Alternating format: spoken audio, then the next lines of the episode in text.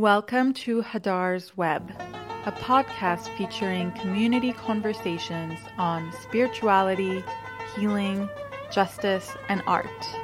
My name is Hadar Cohen. I am your host, and I am delighted to invite you to my relational web.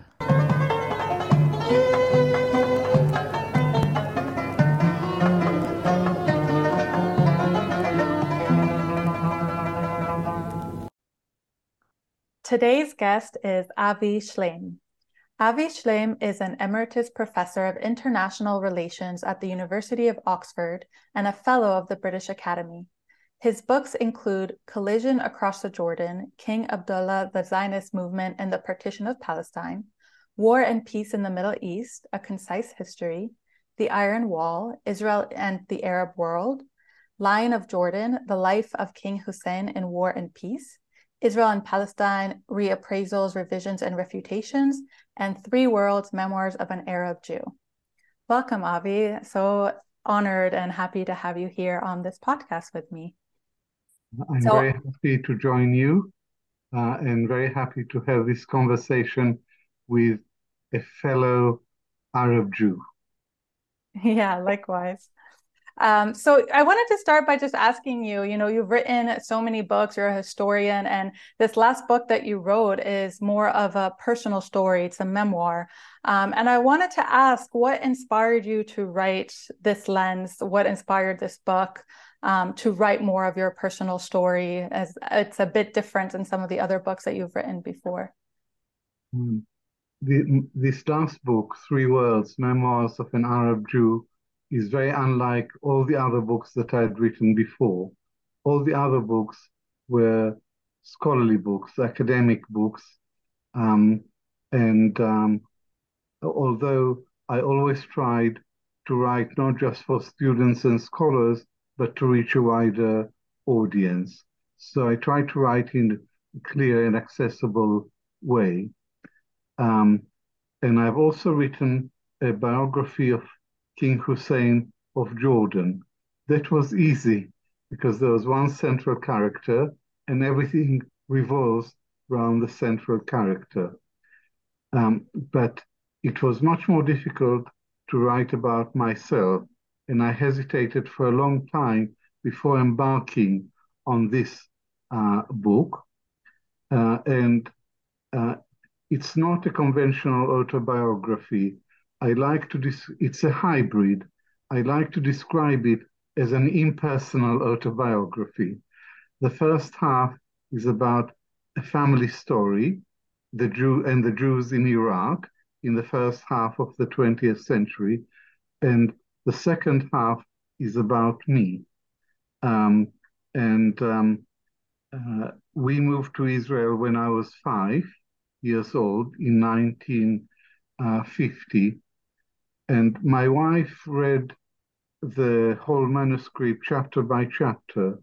And when she got to chapter five, she said to me, I'm very worried. I'm on chapter five and you haven't been born yet. uh, so it is a hybrid book in which I try to combine um, a personal account uh, with a family history uh, and to set that against the broader context of the Jews in Iraq and the even broader uh, backdrop of the history of Iraq uh, in the aftermath of the First World War. So it's a very it's a hybrid book which tries to combine the personal with the political. Beautiful. I love that. I'm actually trying to write my own book about Arab Jewish identity, and I know how hard it can be to write so personally, especially because it's such a complex identity. And I wanted to ask you about that. You know, this this title, Three Worlds: Memoirs of an Arab Jew. You know, this identity of Arab Jew can be so controversial.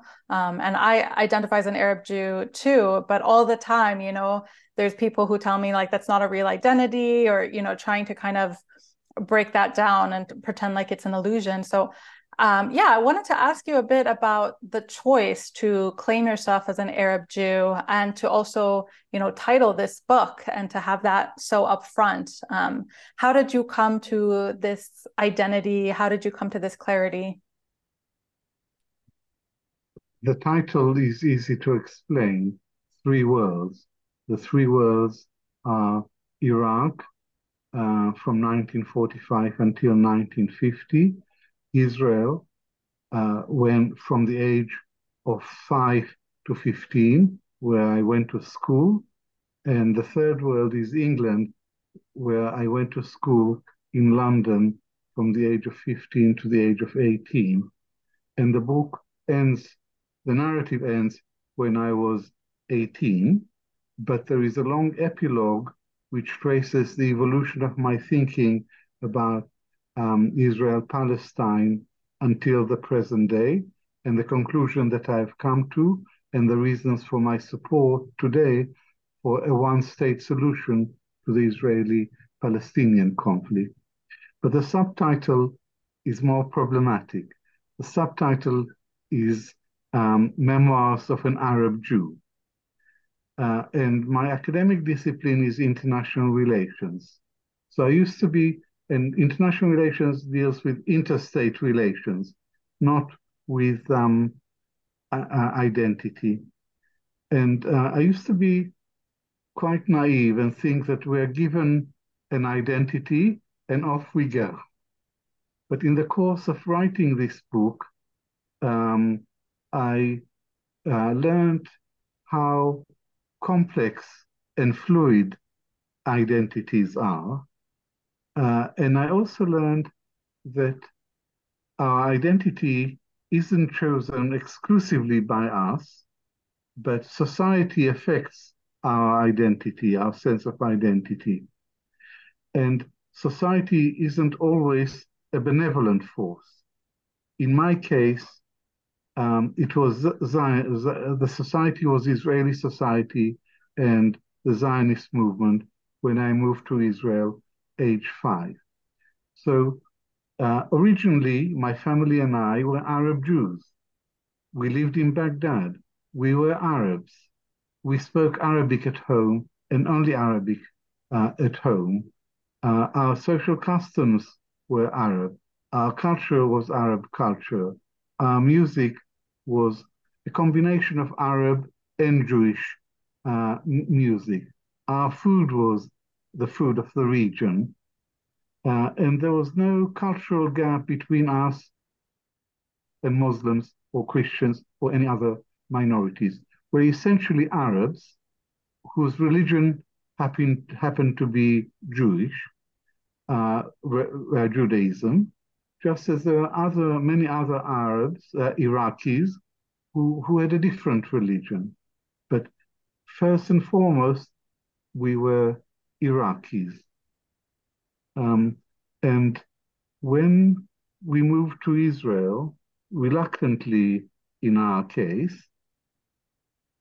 our Iraqi identity was erased, deliberately erased by the Israeli educational and propaganda um, machine.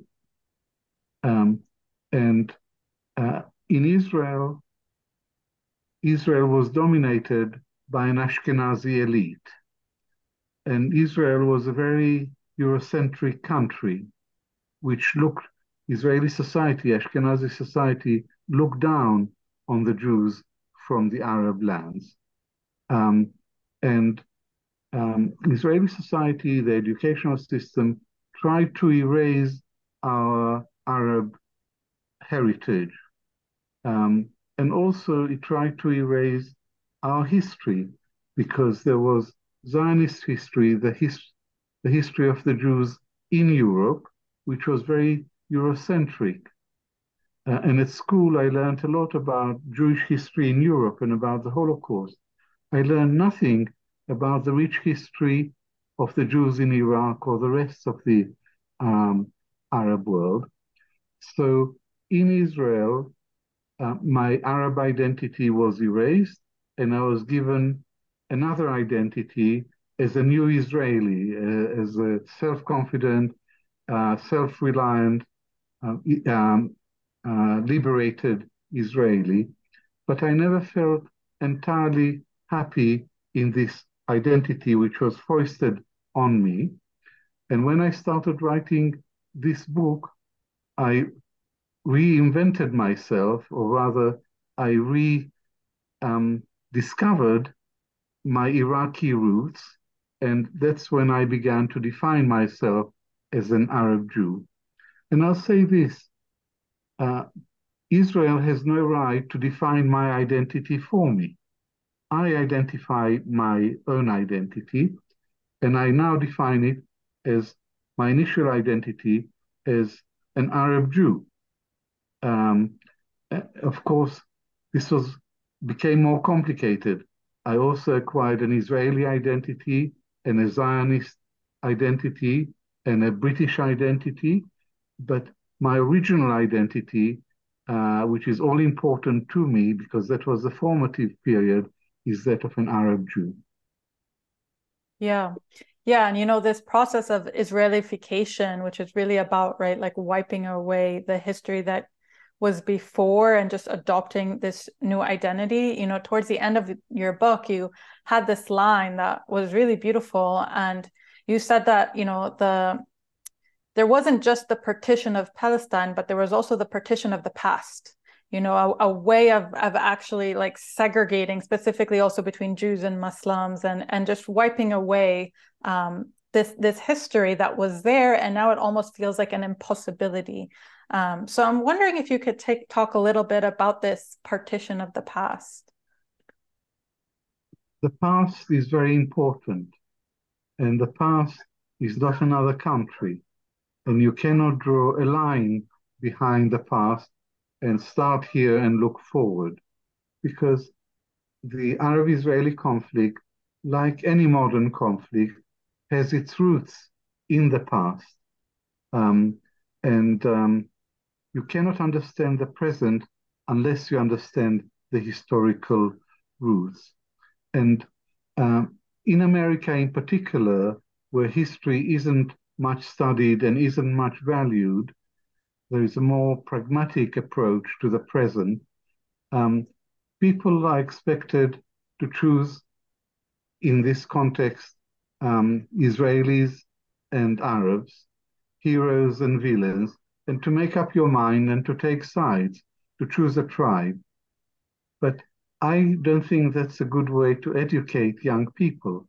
I think the way to educate them is to teach them the origins of the conflict, to teach them proper history, and then to leave them, once they've understood how the conflict has evolved, then they can then they can take sides from an informed um, uh, position.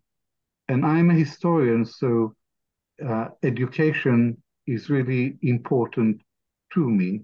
And here I I see not only from my own experience at school in Israel, but the subsequent history of Israeli education. It's very Israel centric as well as Eurocentric. Uh, and it uh, portrays the Jews and Israelis as the victims of Arab hostility. And that's an ahistorical view.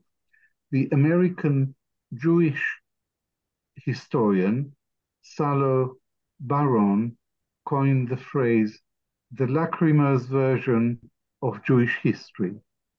That is, uh, Jewish history is a never ending chain of hatred, hostility, discrimination, persecution, culminating in the Holocaust. He, he doesn't accept this as a true version of Jewish history, but it's a telling phrase, the lachrymose version of Jewish history, which portrays the Jews as always the victims uh, and the outside world as always hostile and antagonistic. Now, I'm prepared, for argument's sake, to concede that uh, Jewish history in Europe, by and large, conforms to the lachrymose version. Um, but I strongly deny that the lachrymose version of Jewish history uh, applies to you or my history, that it applies to the Jews in the Middle East. We had a totally different history, completely different history. Um, and uh, in Iraq, there was a long tradition of religious tolerance. Uh, in Iraq, there were always many different minorities. Uh, there were Christians, there were Catholic Chaldeans, there were Turkomans, Assyrians, Yazidis, um, and there were Jews. And the Jews were only one minority among many. Um, and um, Iraq did not have a Jewish problem. Europe had a Jewish problem. Uh, Zionism was the answer to the Jewish problem in Europe. That is to say, the Jews were a minority everywhere, and they needed to have a state of their own where they would be sovereign. Adolf Hitler had a solution to the Jewish problem, a macabre solution, the final solution. Uh, in Europe, the Jews were the other. Um, it was us and them. And, Christianity was the, the main source uh, over the centuries of hostility to uh, the Jews. The Holocaust happened in Central Europe. Um, uh, it didn't happen in the Middle East. Anti Semitism was exported from Europe to the Middle East. And it is quite revealing that there was no anti Semitic literature in um, the Middle East. Um, and it, after the First World War, when anti Semitism spread in Iraq and other country, Arab countries, uh, anti Semitic literature like Adolf Hitler's autobiography, Mein Kampf, had to be translated from European languages. So, to conclude, um, Jewish history has always had a Eurocentric view of the world, and this Eurocentric uh, outlook was imposed on our history. Um, and therefore, it's a uniform history where the Jews are always victims and always subjected to anti um, anti uh, uh. And I would like to reassert our right to write our own history, and this is what I've tried to do in this book. Uh, Edward Said, who was a great influence on me and a friend, uh, called his Reith lectures Permission to Narrate. He was a Palestinian. Uh, I'm an Arab Jew, and I not only ask for permission to narrate, I've exercised my uh, right to narrate our own history. Um, this is what I've done in this book. I think that's really powerful because you know you are a historian, and as you were sharing, I was just really feeling this commitment to the truth, right? Like, well, what really did happen, and I think that's really hard um, to do with all the Zionist propaganda that, especially a lot of Jewish people, and especially a lot of Jewish people who grow up in Israel Palestine, right? Like, there's so much propaganda narrative, and especially as you said about this history of anti-Semitism um, and the way that it was exported into the Middle East. But you know, a lot of times the um, I, you know, people will kind of fight me back when I claim myself as an Arab Jew, and will assert this narrative of like, actually, there's a long history of anti-Semitism, and then they'll cite examples like, you know, the Farhud or all these other bombs that happened in Iraq and in Baghdad. And I was just so struck um, in this book, but not just in this book, throughout your whole career, you know, you had such deep dedication to examining, well, who really was behind these bombs and these attacks and, and what really did happen um, and how did the Jewish community from Iraq leave. Um, so I'm wondering if you could just speak a little bit both to the research that you did around right these um, fear tactics that the Jewish community suffered from and and how you came across all this investigation. There is a Zionist master narrative which says that anti Semitism in the Arab world was perennial and endemic, Uh, it existed at all times and in all Arab countries. And after the Second World War, there was a real danger of a Holocaust perpetrated by Arabs against Jews in their countries. And the newly born state of Israel valiantly went to the rescue and offered them a safe haven from persecution. And that's how they ended up in, in Israel. Uh, and that's a profoundly distorted view of what actually happened. Um,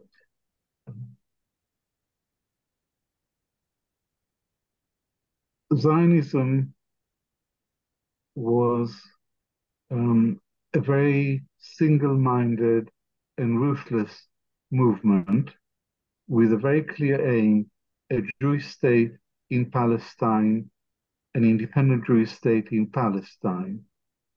And the aim was to have a Jewish state over as large area as possible uh, with as few Arabs inside its borders as possible. So it was a racist project from the beginning, a country for Jews only.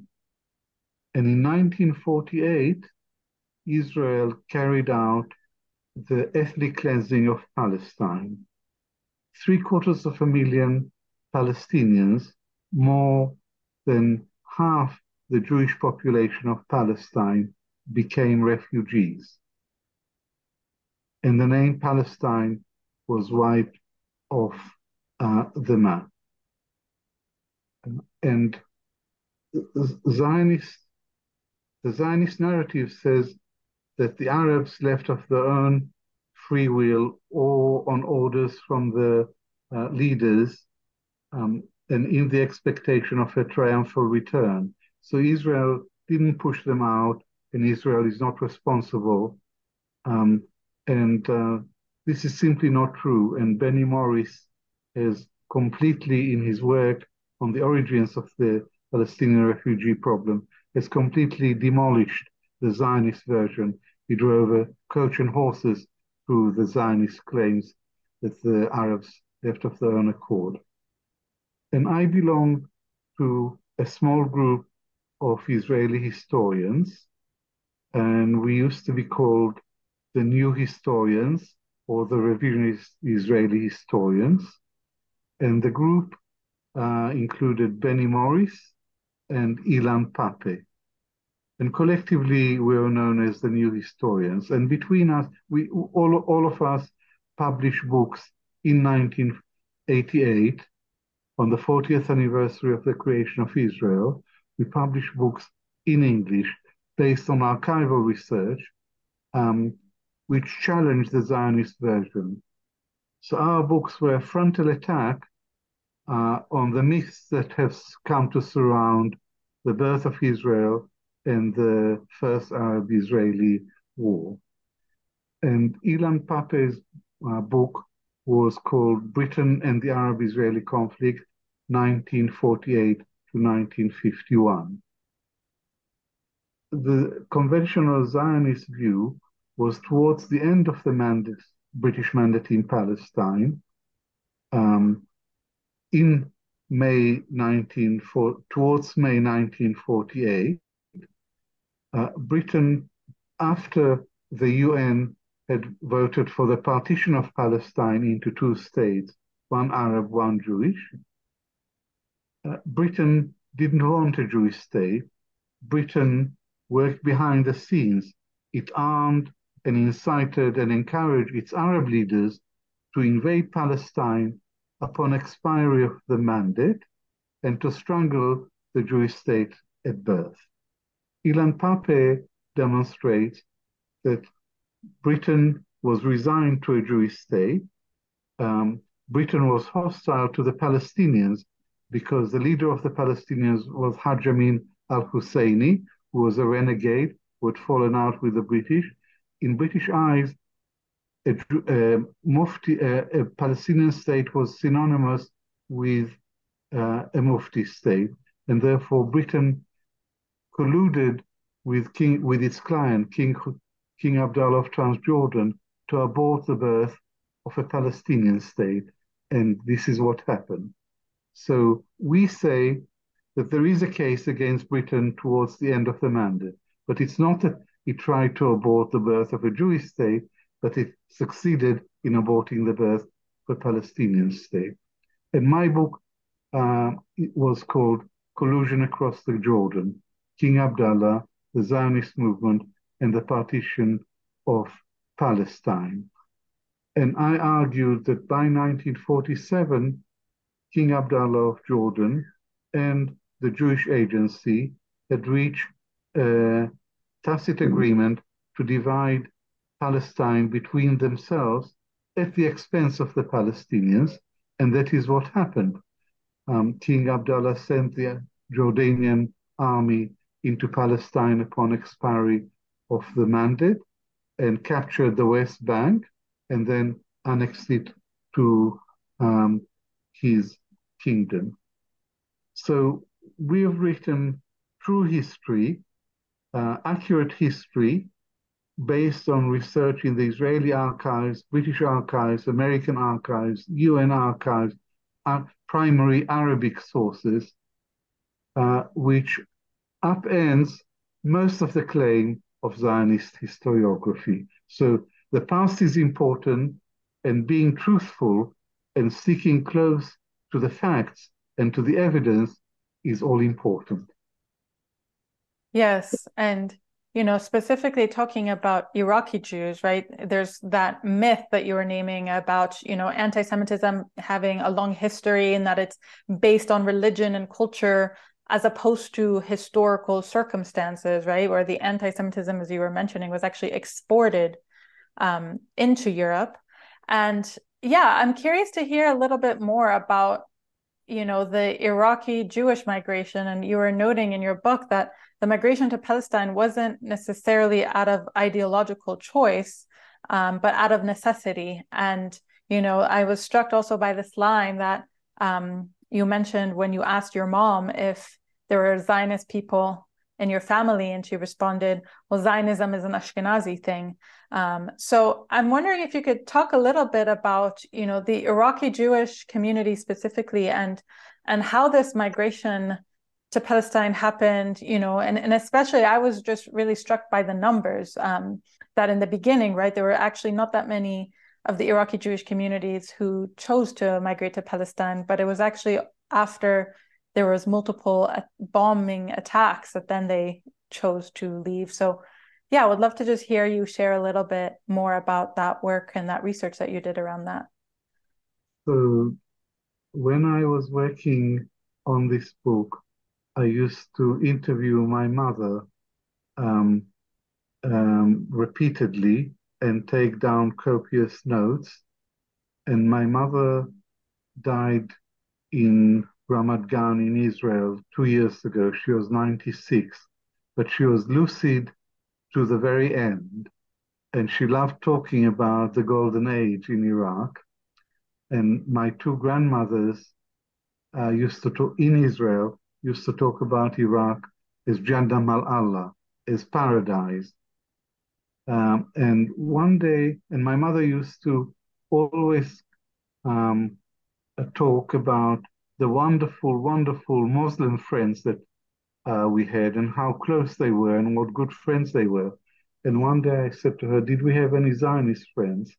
And she said, very emphatically, she said, No. Uh, Zionism is an Ashkenazi thing. Uh, uh it's nothing to do with us.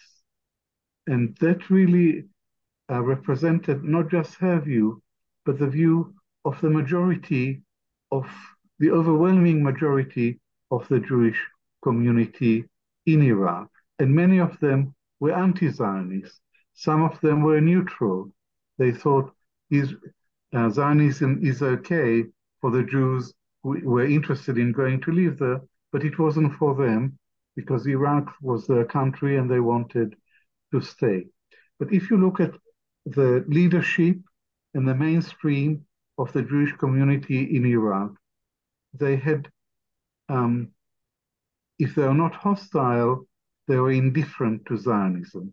Just a very small minority mostly of religious Jews who believed in the Holy Land, actually wanted to leave and go and and um, and move to Israel, but they were um, a, a, minority.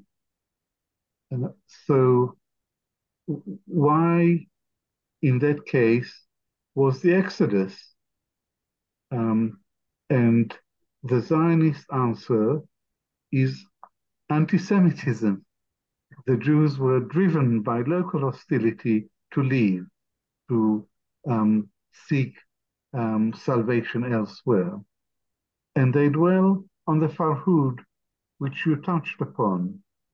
Um, the Farhud was a pogrom against the Jews uh, in Iraq, in Baghdad, on the 1st and 2nd of June 1941.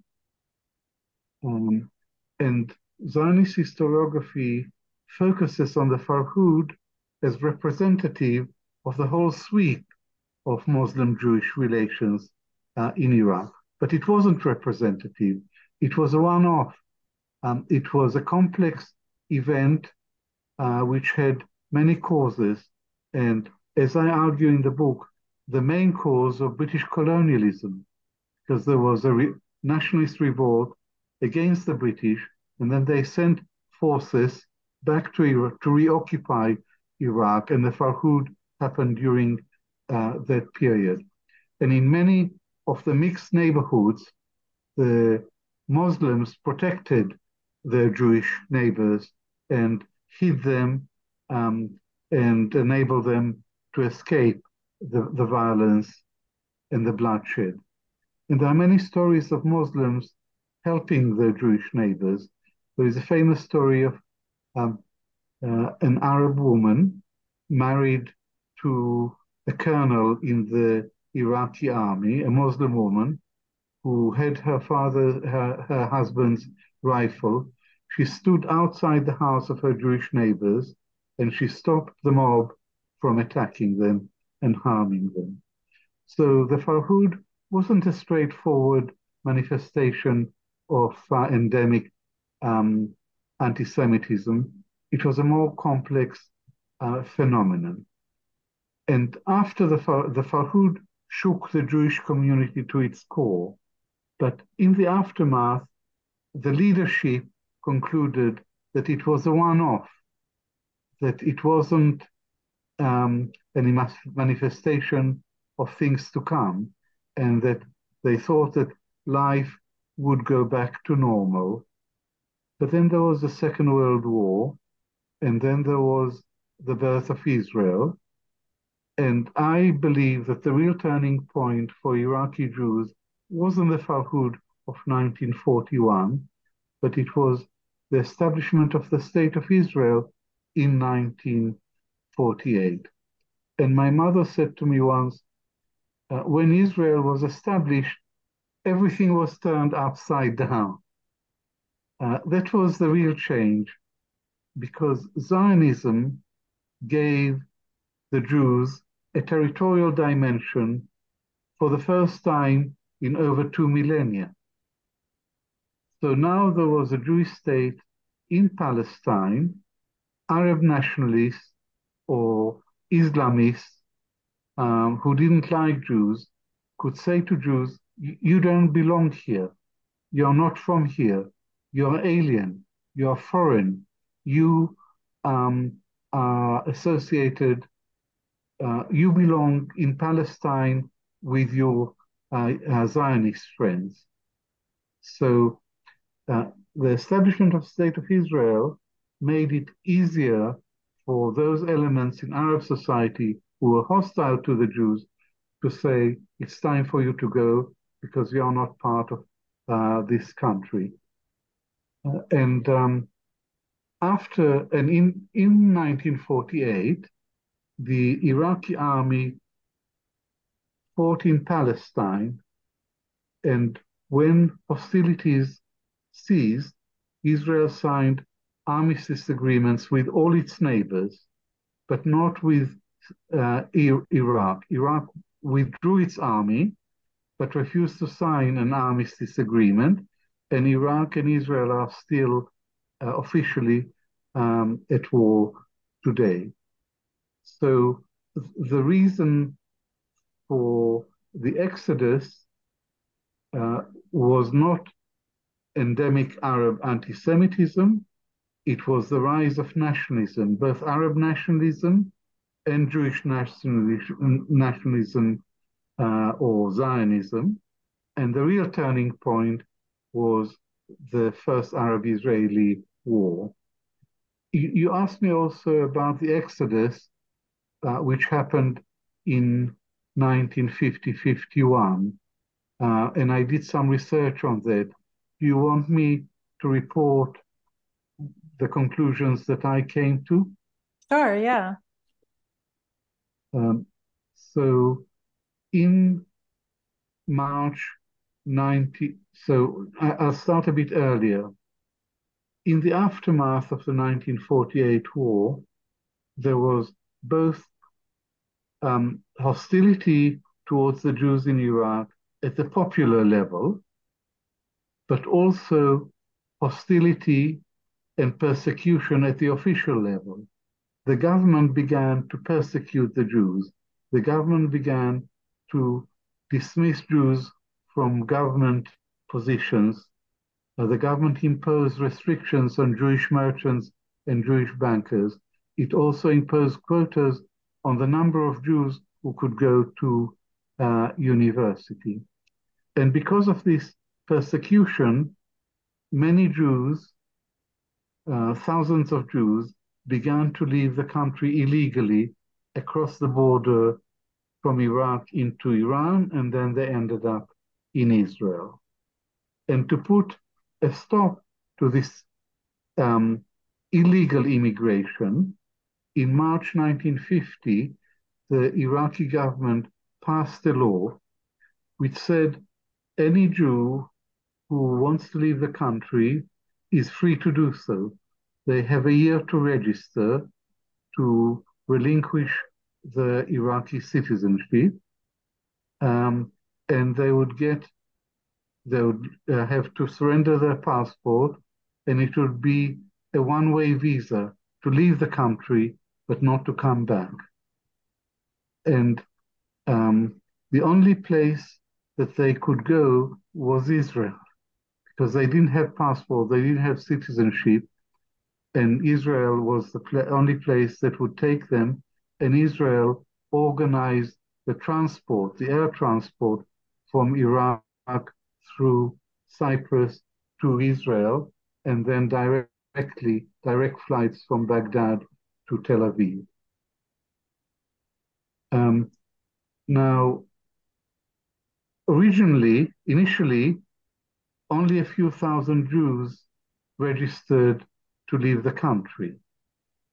Uh, when the law was passed in 1950, there were 135,000 Jews in Iraq. By the end of um, 1952, around 125,000 Iraqi Jews had gone to Israel, and uh, just less than 10,000 Jews remained in Iraq, and they're unharmed. They continue to prosper uh, in Iraq. So the big question is why the exodus of the entire community uh, and it wasn't a few thousand. The experience was that of the whole of this ancient community and successful community being uprooted. Uh, and I think that the main reason is the one I've given official persecution of the Jews after Israel was created. But there were other factors as well. Um, there was an, an Israeli desire to bring as many uh, Jews as possible from all corners of the earth to Israel. Um, in 48, Israel carried out the ethnic cleansing of uh, Palestine, but the country was empty. There were only around 650,000 Jews, less than a million. And they needed manpower very desperately. And um, um, in the year after the law was passed, five bombs exploded on in Jewish houses or businesses in Baghdad. There are always rumors um, that I heard from my family, my relatives, and other Iraqi Jews in Israel. Are rumors that Israel had a hand in the bombs to frighten the Jews to leave and go to Israel. And they didn't, those who went were put in Ma'abarot, in transit camps, and they weren't well received. They were also uh, sprayed with DDT, with pesticide like animals. So it was a humiliation on arrival at the promised land. And that reinforced the resentment about um, the, the move. Uh, and the real question for me was is it true that Israel was involved in the bombings? Um, and um, I couldn't find any evidence to substantiate these rumors, so I kept an open mind. But when I was writing my book, I met a, an elderly Iraqi, a friend of my mother's. His name was um, Yaakov Karkukli, and he was in the Zionist underground in Baghdad.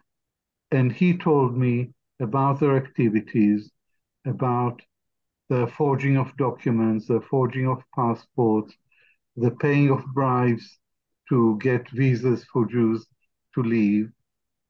And the most um,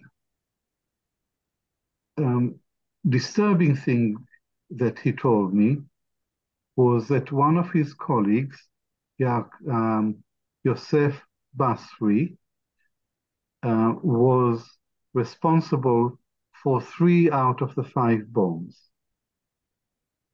And he told me that the most famous bomb was a hand grenade lobbed into the Mas'ud Shem Tov synagogue, in which four Jews were killed, and that created a real panic.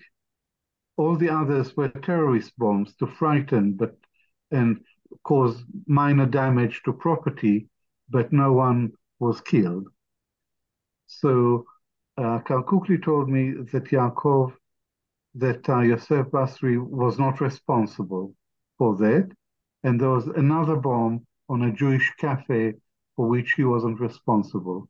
But he was responsible for three bombs, and moreover, that he was working under instructions from Israeli intelligence, from Israel.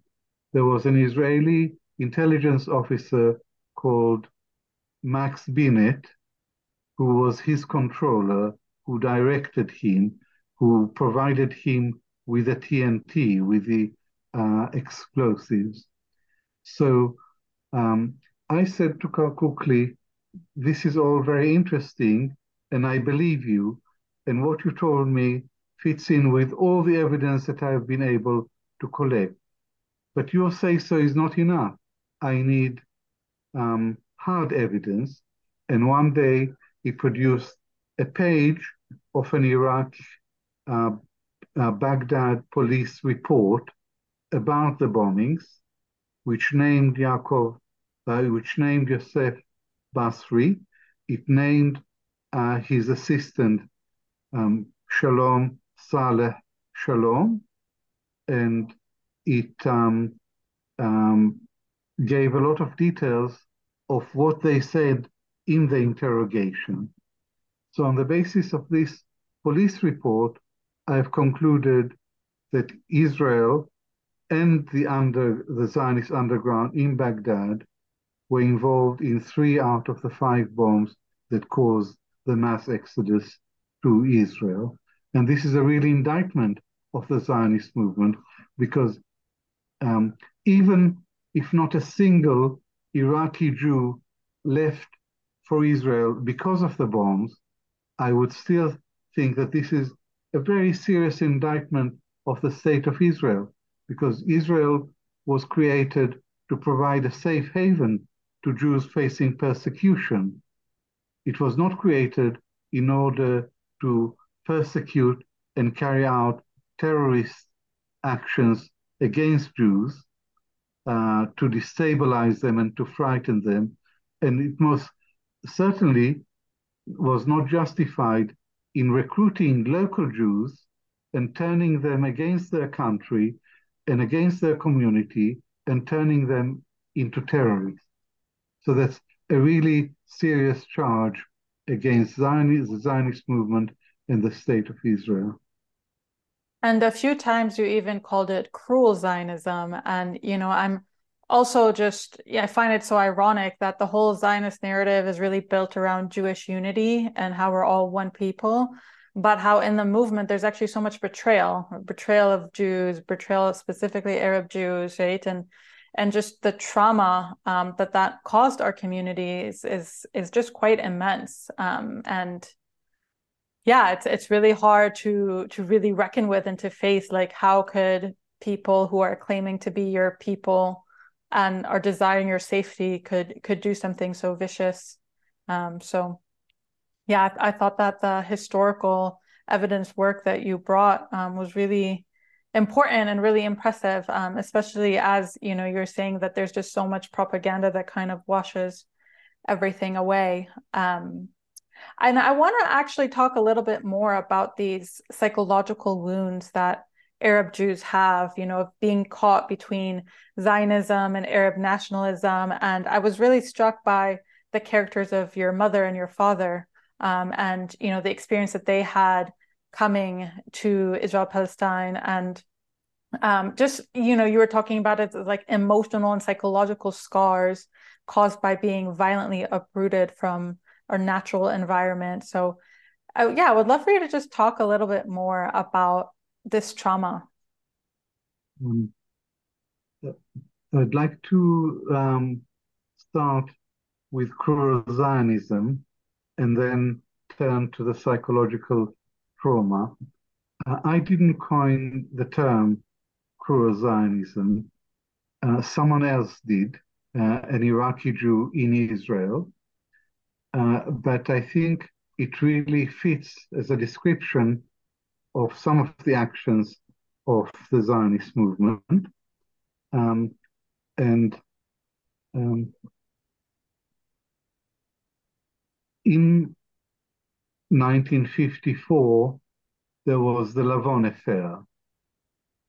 Um, the Lavon affair was the name given to an Israeli masterminded operation in Cairo.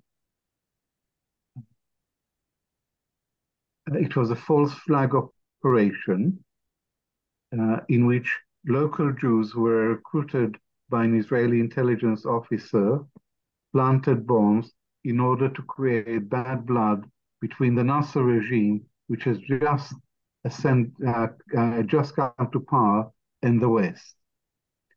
But one bomb went off prematurely. The whole ring was rounded up, including its controller. Uh, he was an Israeli intelligence officer called Max Binet, the same Max Binet who masterminded the operation in Baghdad.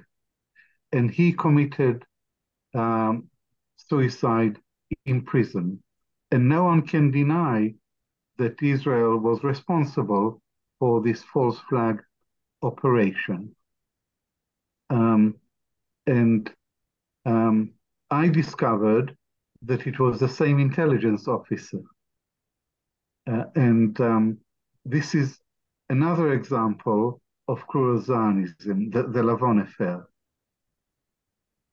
Um, and the point that I want to stress is that the false flag operation in Baghdad in 1950 wasn't a one-off thing. It was part of a pattern which reached, which its climax with the Lavon affair four years later in Cairo. Uh, so the term cruel Zionism is justified Because what was Israel doing here?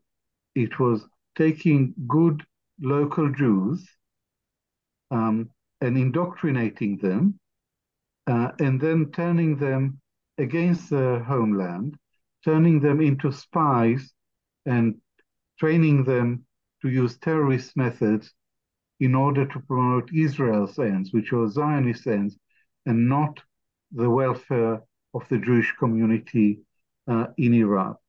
And these Jews paid the price. They lost their freedom, they lost their homeland, uh, and in the case of Basri uh, and um, Shalom, they lost their lives. They were hanged for their uh, crimes. So that's not a, what happened in Baghdad is not one of, it's part of a very cruel and single-minded and ruthless pursuit of um, Israeli interests. And the subordination of the welfare of the Jews in the Arab world to the dictates and the interests of the Israeli state. Yeah, and you know, there was a quote that you mentioned in the book um, by Ben Gurion who says, Whatever the world owes to the victims, they now owe to Israel as a way of really, you know, kind of, and especially in the Arab world, right? Like projecting this like long history of anti Semitism, but then all of a sudden making it seem like Israel is the one that's going to kind of receive all the amends of anti Semitism in the way that that actually doubly just erases, right, Arab Jews and what was taken from us, um, right? Because it's actually not about our voice getting to be heard, but it, it's getting to be squashed even more.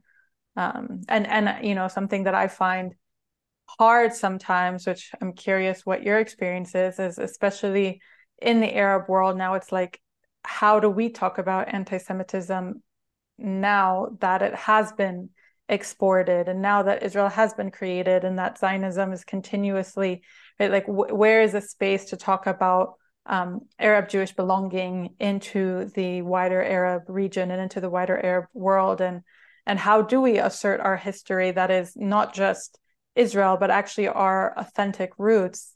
But it's tricky because it's been so scarred by Israel. So it's it's quite complex, and I think it actually um, really ties into this trauma piece um, and the way that the trauma lives in our in our bodies. Because you know, I think that there's very little Arab Jews that just simply grow up as Arab Jews in the Arab world, right? A lot of us have gone through the process of Israelification. So it's like to reconnect with our Arab Jewish identity, we have to go through a process of like unlearning and unmasking and um, and and that can be quite difficult. Indeed. Uh, and uh, to start where you started, um, um, Ben Gurion, and before I come to Ben Gurion, um, I would say that the Zionist movement never showed any interest in the Jews of the Arab lands. The Zionist movement, as my mother said, was an Ashkenazi thing. It was a movement that developed in late 19th century Europe. It was a nationalist movement, and it was a movement by European Jews for European Jews. Um, and all the leaders of the Zionist movement, the founding fathers of Israel, they were European Jews, Polish Jews, Russian Jews. Um, and they tended to look down on us, on the Jews of, the East, as being rather backward, uneducated, uh, rather primitive. Um, my mother went to the Alliance Israélite Universelle for girls, and she learned four languages French, um, English, Arabic, and Hebrew. And all the teaching was, the medium of teaching was French. So she was far more Western and far better educated than the great majority of people from uh, Eastern Europe. So Zionism looked down on the Jews of the East until the aftermath of the Holocaust, which had removed the main reservoir for, for the Jewish state to be in Palestine. And after the 48 war, the top priority for Ben Gurion was uh, Aliyah, um, immigration. Uh, and um, that was the top priority. Uh, uh and they would have preferred European Jews. Uh, but uh, they were desperate for manpower and therefore not only encouraged Jews from Yemen, Morocco, I- Iraq, um, to move to to emigrate to Israel, but they took active actions to um, create a threat to the Jews and to force them to move from their countries to come to uh, Israel. So um, there was this residual resentment about what Israel had done to these Jews. And there was also the fact that on arrival in Israel, they were treated as inferior. Um, and that added to the trauma and to the resentment of having been uprooted in the in the first place.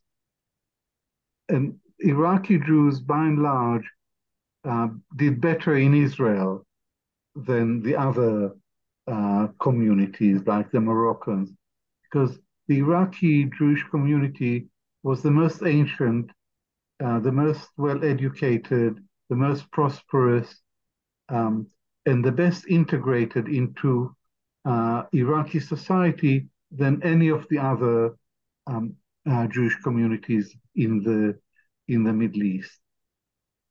But all of the Mizrahim, as we call them, the Jews of the East, faced, um, if not actual discrimination, a condescending attitude by the Ashkenazi elite towards them. And in the initial years, when these Jews ended up in Ma'abarot, in transit camps, which, with, which were really primitive, very poor conditions, very limited and poor quality food, dire sanitary conditions. These were very difficult years for them. Um, and um, the managers of the Ma'abarot were Ashkenazi Jews who had no idea about our history, about our achievements, about our status in our societies and they treated us as refugees who should be grateful for what we were getting and not complain. So it was a very difficult period of transition from being Arab Jews to being uh, Israelis. And as you said, it was a, a real psychological trauma. Now, in my family, my mother was much younger than my father. It was an arranged marriage. Uh, and I think women generally are more resourceful than men.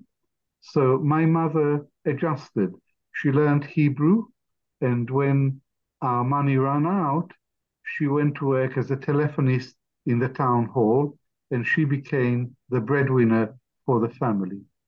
My father, who had been a really rich, very, very rich merchant in Iraq with very high social status, um, uh, arrived in Israel. He didn't know Hebrew. He was 50 years old, uh, and he tried a couple of business ventures, and he was cheated, and his money ran out. And then, uh, for the rest of his time in Israel, until his death, he was unemployed, and he was silent. He was a broken man.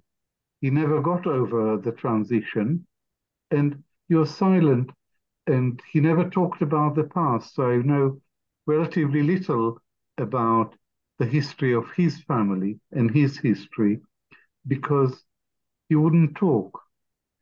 Uh, and I joke with my daughter, Tamar, that uh, my father was completely silent and her father never stops talking. well, at least you have the stories to share, you know. I mean, and that passing down of that lineage, I think that's beautiful. And um, you know, I think that's the story of actually so many Arab Jews. Like I know with my Kurdish grandparents, they also they just don't talk at all about. They came also in the fifties, and um, I mean, so many families where it's they just pretend that you know whatever was in the past is in the past, and we don't even open the door to look at it. Um, but something that I found quite interesting is that you know you start your book with this story of your relationship to your dad and how your dad came to pick you up from school and was speaking Arabic to you um, in Ramat Gan in Israel, and um, just the shame that you felt around having, you know, a, a, father that speaks Arabic. And I was just so struck by it because, you know, I was born in Jerusalem in 1992, like many years after, and just I had such a similar experience growing up in Jerusalem where there was so much shame around coming from a family in which you know your family spoke Arabic or listened to Arabic music. And and and this shame was like so debilitating. Like you know even for me I would always try to cover it up try to pretend like you know we didn't have any of that in our home um and and it was just really quite startling to actually see those parallels and narratives um, so many years later yeah, yes yeah, indeed. Shame was something that I experienced very acutely um, in Israel on account of being an Iraqi boy. Uh, and the opening episode in my book is the one you just mentioned that my father uh, comes to pick me up from school. Uh, and he looked alien because it was summer my friends and I were wearing shorts and sandals, and along comes my father in a tailored three-piece suit, a white shirt, and a tie, and he starts speaking to me in Arabic. And I wished that the ground could have swallowed me up. I was so uh, embarrassed and ashamed. And I replied in monosyllables. I didn't make any sense. Uh, and I wanted to say, Dad, it's okay to speak Arabic at home, but in, fr- in front of my friends, I would rather you spoke to me in Hebrew. But he couldn't speak Hebrew. And as a 10 year old boy, I didn't realize how humiliating the experience must have been to him.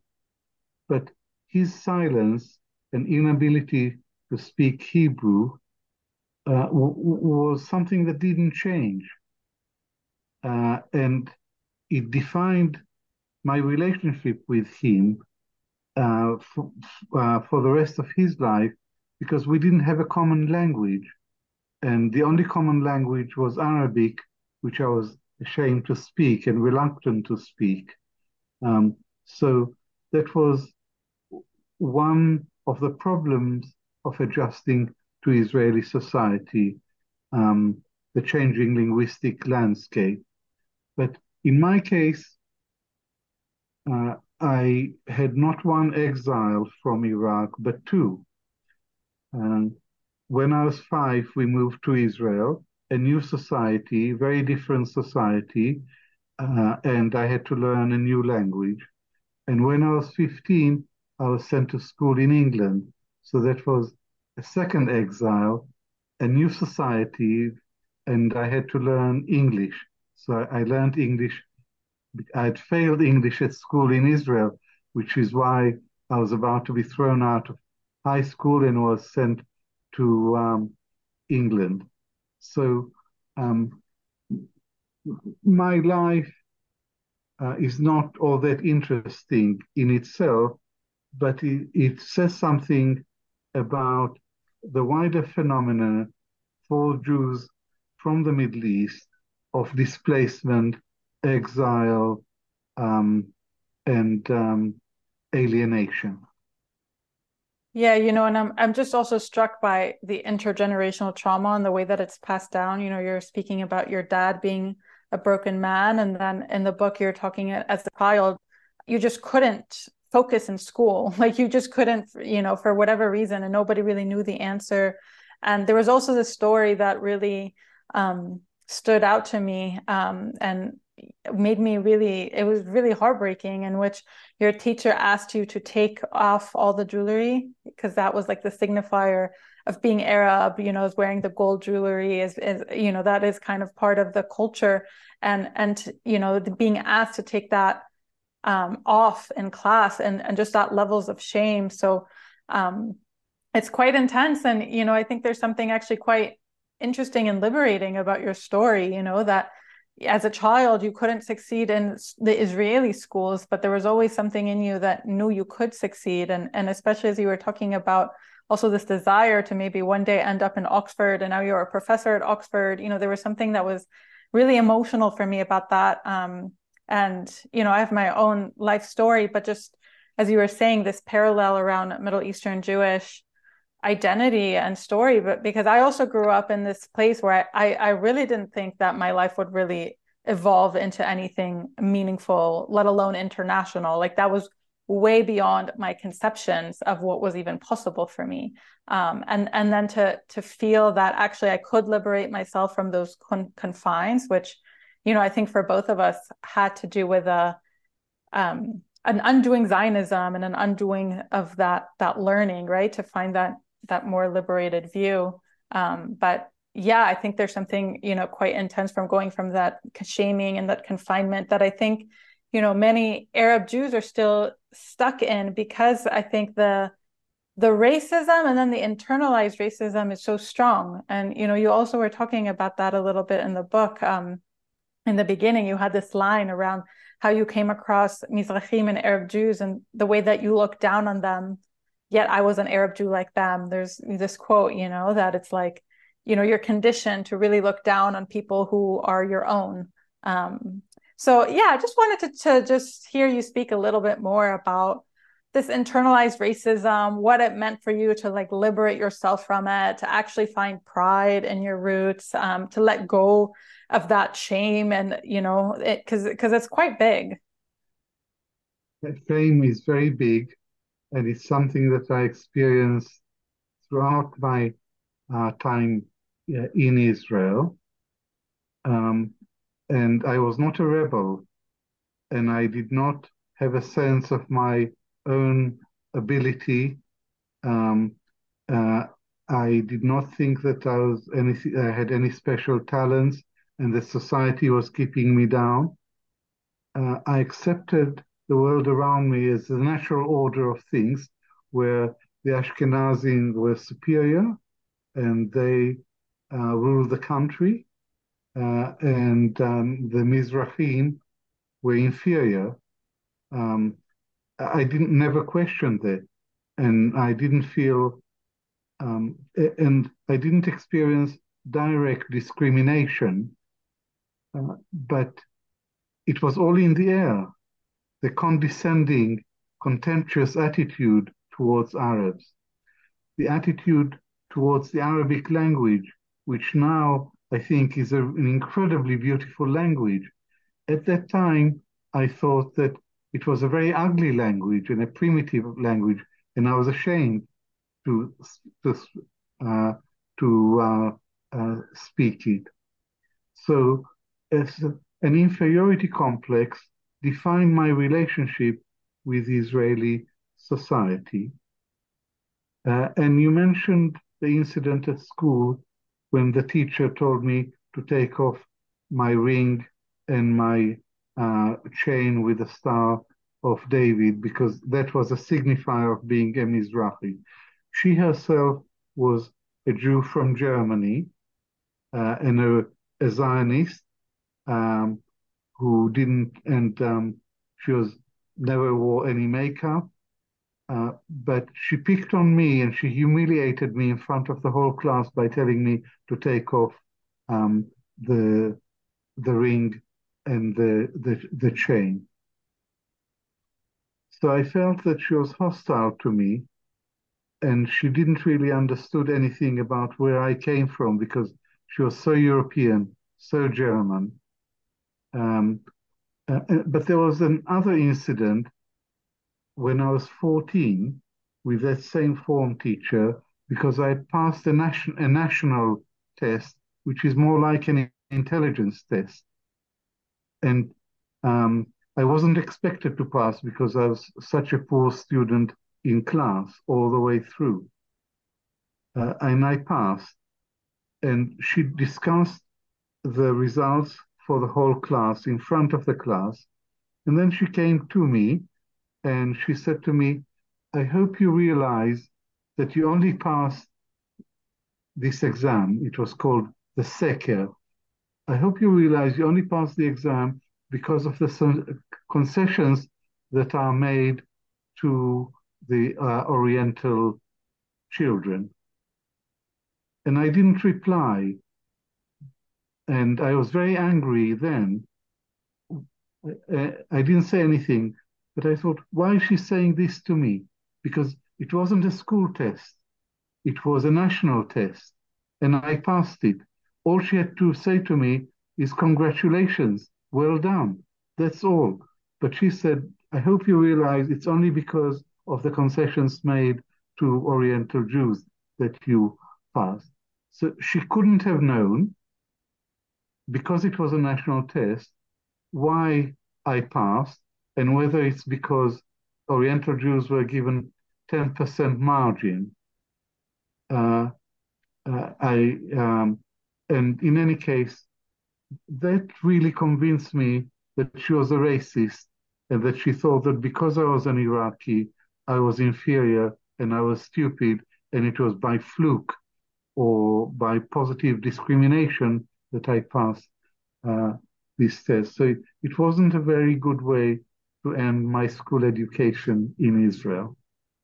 Yeah, you know, and the story of Iraqi Jews specifically is in some ways such a story of going from riches to rags, right? And, you know, I mean, even just as you were describing, as, you know, your family had to get rid of everything that they had, and your mom tried to save the Persian carpet and the diamond rings and all these different things. And, and really to come to Israel where, um, yeah, there was so much shaming and so much uh, ridicule um, and so much, uh, just blatant desire to erase um, the not just like the roots and where we come from, but also the beauty of it. Um, and yeah, I I wanted to also ask something about um, where we are today.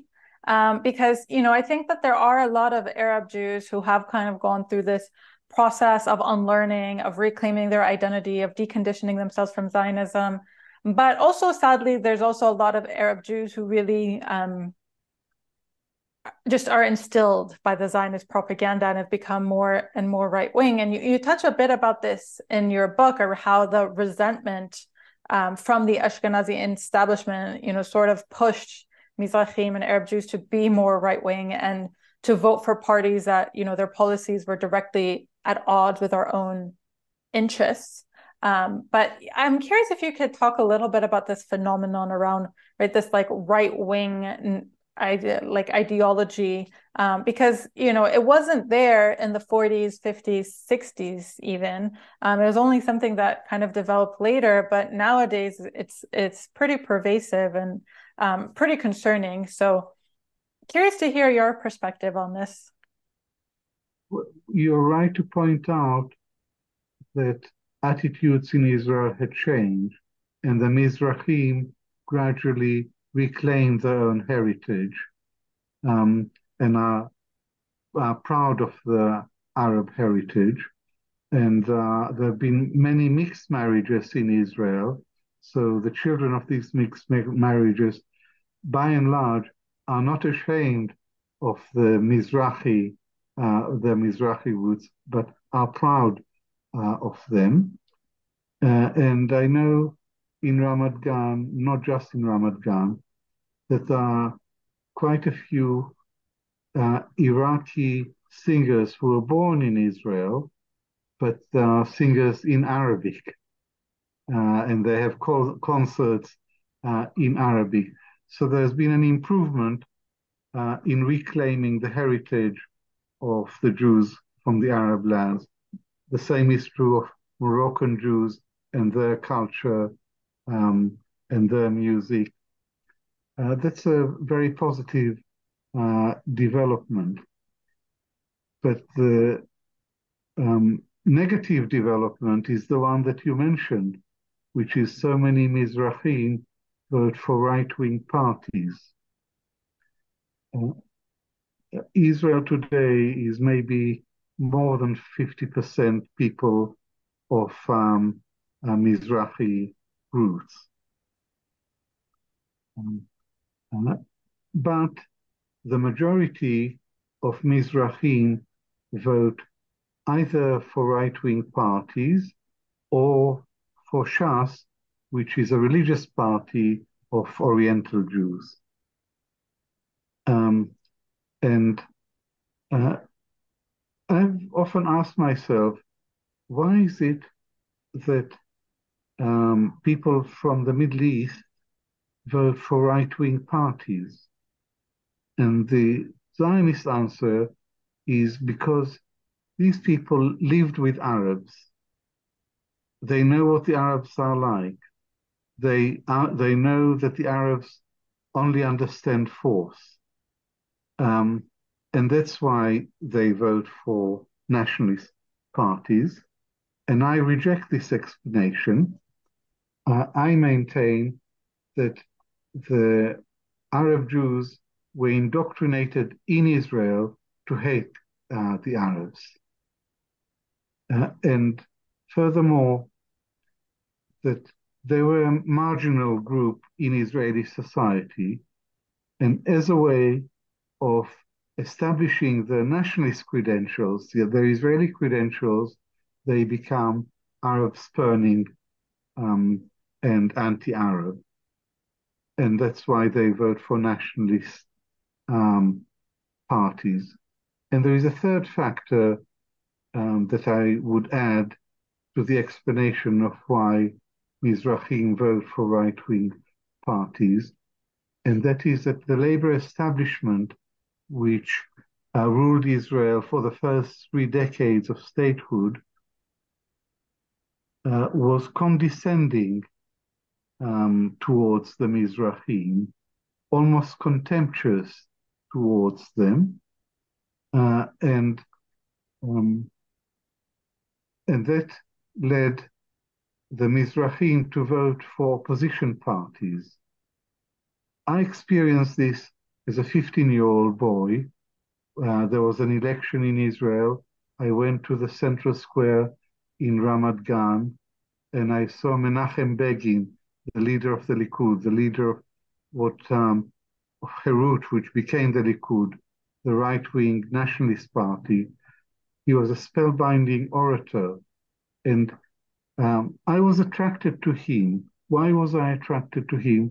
Not because of his views about the Arabs, certainly not because of his, his right-wing social and economic policies, but because he his attacks on the Labour Party establishment. And um, uh, he exploited the sense of grievance and the resentment and the humiliation that many of us felt. And he spoke directly to us as brothers as equal. So we identified with him and with his right wing uh, uh, policies. So, uh, um, but this is a continuing phenomenon, and it's an important phenomenon in Israeli politics because uh, it's the vote of the Orientals that has kept the Likud um, and the right wing parties in power until until now. And you ask, where are we now? Um, my answer is that Israel is a deeply divided society. Israel has become an apartheid state because of its oppression of the Palestinians and the colonial rule uh, in the West Bank. Uh, Israel isn't going anywhere. It's an apartheid state. Apartheid is not sustainable in the 21st century. There is no future for Israel with apartheid. Uh, so, what's the solution? Most of my li- adult life, I thought the two state solution an independent Palestinian state on the West Bank and Gaza, with a capital city in East Jerusalem. But Israel has destroyed the two-state solution with the settlements by encroaching and stealing more and more Arab land. Now there can be no viable Palestinian state or a uh, territorially contiguous Palestinian state. All you have on the West Bank is Arab enclaves surrounded by Jewish settlements or military uh, bases. So, what is the solution? By default, by process of elimination, it's the one state solution, and that's the one I advocate now. It has to be a democratic solution, and I support a democratic one state solution. That is to say, one state from the Jordan River to the Mediterranean Sea with equal rights for all its citizens, regardless of religion and ethnicity. And that's where that's my position today. I love that. Um, you know, sometimes people talk about Arab Jews as being the bridge identity, right? As as bridging between the Ashkenazi Jews and Palestinians. And I'm curious if you have an understanding of or a vision of, you know, what Arab Jewish and Palestinian solidarity could look like. Um, you know, how how do we, you know, because I think for me also sometimes it's like the, all the narratives are around the Holocaust and the Nakba and the Holocaust and the Nakba, and they're both very important to talk about and address. And Arab Jews bring a completely different story, you know, and, and the Holocaust and the Nakba in some ways are both of our stories, but also neither of our stories. So, so we're kind of in this wedge. Um, and yeah, I'm curious if you have thoughts about what Arab Jewish and Palestinian solidarity could look like today? I've always hoped that um, Mizrahi Jews would be a bridge between Israel and the Arab world, but they've never been used as a bridge. Um, and uh, they've been indoctrinated uh, in the ideology of the conflict, that this is a permanent conflict to which there is no peaceful solution. And um, uh, uh, Mizrahi Jews have not held positions of real power where they can influence Israel's policy towards um, the rest of the uh, uh, Middle East. And the identity of an Arab Jew is denied by um, Zionists and by um, mainstream Israelis. Uh, my book has received many accolades, but also very hostile comments from Zionist Jews um, because I am the living embodiment of something which they deny. They deny that there is such an identity as an Arab Jew. It's all bipolar. It's all black and white. It's one, and um, they say uh, an Arab Jew is an ontological impossibility. If you are a Jew, you cannot be an Arab, and if you're an Arab, you cannot be a Jew. So I'm a problem for them, and you are a problem because you are a, a, a, an Arab Jew. But what I want to say now, today, uh, and looking to the future, um, is that there can be no peace in the Middle East until Israel comes to terms, until Israel has a reckoning with the suffering that it has um, inflicted on the Palestinians. And Israel has never acknowledged um, that the birth of Israel involved a monumental injustice to the Palestinians. Israel never accepted responsibility for the refugee problem. And how can you resolve this conflict uh, unless Israel uh, accepts its responsibility, its historic uh, responsibility? So, looking to the future, I'd like to see Palestinian Israeli solidarity Muslim Jewish harmony. Um, and um, for me, Muslim Jewish harmony, um, coexistence, is not an abstract concept. Uh, it's what my family and I touched, experienced. It was the everyday reality in Baghdad, and there was nothing unusual about it. Uh, this coexistence has ceased since the establishment of the State of Israel. Uh, in 1950, as I mentioned earlier, there were 135 Jews, thousand Jews in Iraq. Today, there are three Jews left in the whole of Iraq. So Israel has been a polarizing force. Israel and the Arabs, Jews against Muslims, Hebrew against Arabic.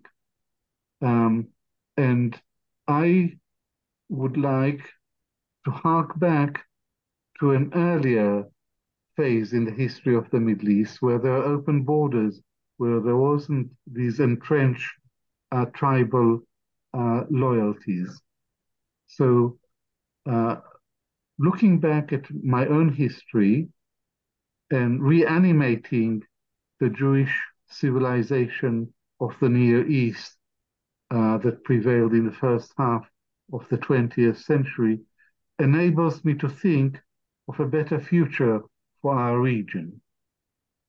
Enables me to think that the antagonism between uh, Arabs and Israelis is not preordained, it's not inevitable. It came about because of the rise of nationalism. Nationalism is a problem. Nationalism is a very destructive and divisive force. Uh, patriotism is different. You can be, if you're a patriot, you love your country. But if you're a nationalist, you have to have an enemy, and everything is geared to mobilizing against the enemy. Nationalism is a terrible thing. Um, Marilyn Monroe wrote in her scrapbook nationalism stops us thinking, and nationalism stops us looking at other people as human beings. We only see them as enemies. That's what nationalism has done. It's at the root of this conflict, and doing away with or eroding nationalism, eroding national barriers, is the key to uh, a better future. Amen. You know, you were reminding me also in one of the scholarships I was reading about how Arab Jewish uh, identity is not just a nostalgic identity of looking to the past, but it's also a prophetic identity of looking into the possibilities of the future, which is to right to take down all these rigid walls, both physically and mentally, that have been created. So, my last question for you um, is just what advice would you offer to other Arab Jews, perhaps younger folks who are reclaiming their identity, who are looking into this history and, you know, trying to understand who they are and where they come from? What words of wisdom do you have to offer?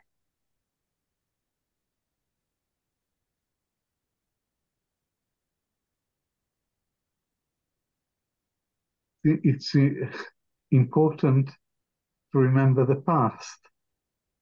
Uh, and um, that's what I've been talking about for the last hour. Um, and if we look at the past, we discover parallel histories.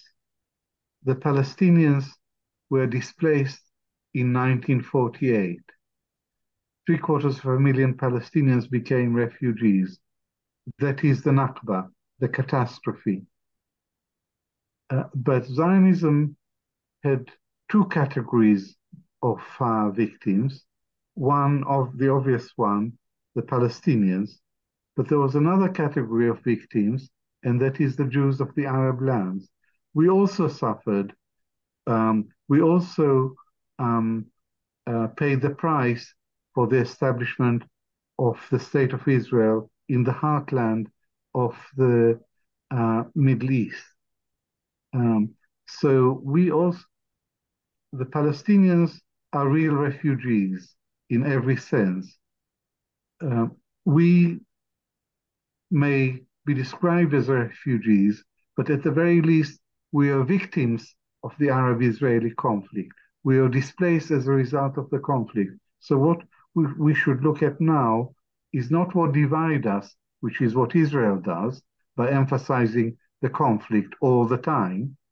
What we should look is what unites us, which is uh, a Middle Eastern culture uh, and uh, a common experience of displacement. Uh, the pos- look at the possibility of coexistence and not just separation um, between Palestinians on the West Bank and Gaza uh, and Israel, which is the two state solution, but creative coexistence with Palestinians between Israelis uh, and Palestinians. So, uh, what uh, I would encourage is a dialogue between Mizrahim and Palestinians in Israel, the Palestinian citizens of the state of Israel, and the broader Palestinian uh, community. And the party that I used to support, Meretz, which is a very dovish Israeli party, was eliminated at the last election. It, it didn't meet the necessary percentage to have representation in the Knesset. Uh, and but now there is a new party. It's called Kol Ezracheha, all its citizens, and it was registered as a political party before the last election, but it hasn't been launched. It just registered as a party, and I think, and this party is one of um, based on genuine equality between Israelis of all stripes uh, and Arabs uh, in Israel. And I think uh, for me, that is um, the way that um, Mizrahim and Israeli Arabs should go cooperation um, and joint political uh, activity.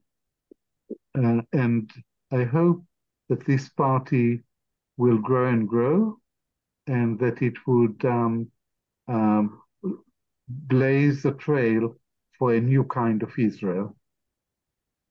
Beautiful. Thank you. Thank you so much. Thank you for taking all this time and sharing all your wisdom. It was such an honor to sit here with you. Before we close, just wanted to ask if there's anything that we you didn't talk about yet that you want to make sure to include, or just anything that um, we didn't get to that you want to make sure we do. Uh, there's nothing else that I want to add, except to say thank you for reading my book and thank you for bringing up so many issues. Uh, and it's been a real pleasure to talk to you uh, because there are very few young uh, Arab Jews, and um, it's a genuine pleasure to have this kind of open uh, conversation about our roots, about our present issues, and uh, hopefully about a better future for our region. Yes, amen. Inshallah. Thank you so much, Avi Shlaim. It was so lovely to sit with you. Um, for all the listeners, if you want to learn more, you can read his latest book, Three Worlds Memoirs of an Arab Jew. And thank you so much for listening.